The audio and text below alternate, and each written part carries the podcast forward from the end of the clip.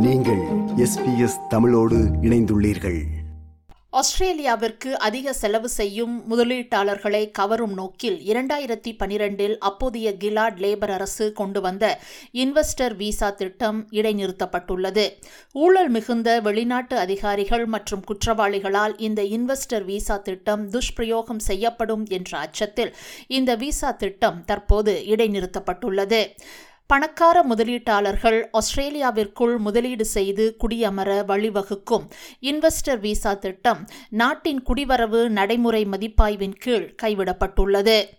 Albanese அரசு குறிப்பிடத்தக்க முதலீட்டாளர் விசாவிற்கான விண்ணப்பங்களை இடைநிறுத்தியுள்ளது.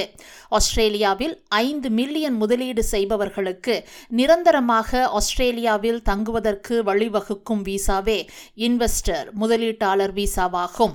கோல்டன் டிக்கெட் என்று என்று அழைக்கப்பட்ட இந்த இன்வெஸ்டர் முதலீட்டாளர் விசா மற்ற விசாக்கள் போல் அல்லாமல் முதலீட்டாளர் விசா வைத்திருப்பவர்கள் ஆங்கிலம் கற்கவோ அல்லது பேசவோ தேவையில்லை. இந்த விசாவிற்கு வயது வரம்பும் இல்லை.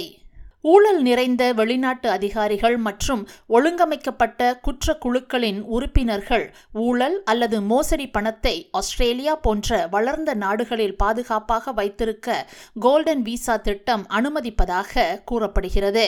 இதனை தடுக்கும் நோக்கில் தற்போது இந்த விசா திட்டம் அல்பனீசி அரசால் இடைநிறுத்தப்பட்டுள்ளது. ஆஸ்திரேலியாவின் குடிவரவு நடைமுறையின் முக்கிய மதிப்பாய்வில் திறன் அடிப்படையில் ஆஸ்திரேலியாவிற்கு குடிபெயர்பவர்கள் அவர்களின் வாழ்நாளில் மூன்று லட்சம் டாலர்களுக்கு அதிகமாக ஆஸ்திரேலிய பொருளாதாரத்திற்கு பங்களிப்பதாக கண்டறியப்பட்டுள்ளது.